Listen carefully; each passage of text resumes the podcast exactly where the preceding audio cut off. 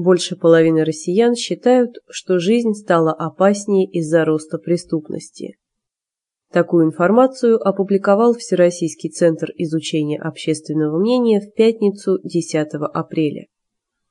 По данным опроса, 52% респондентов сообщили, что за последние 6 месяцев их жизнь стала опаснее. 26% респондентов считают, что жить стало безопаснее, и еще 22% затруднились ответить.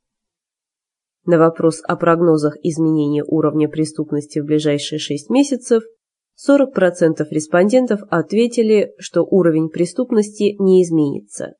39% уверены, что вырастет, и только 7% респондентов ожидают снижения уровня преступности.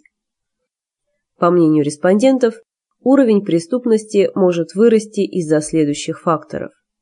Рост безработицы в стране – 49%, падение уровня жизни и инфляция – 28%, кризис – 22%, плохая работа милиции – 9%, мигранты – 5% и падение морали людей – 5%.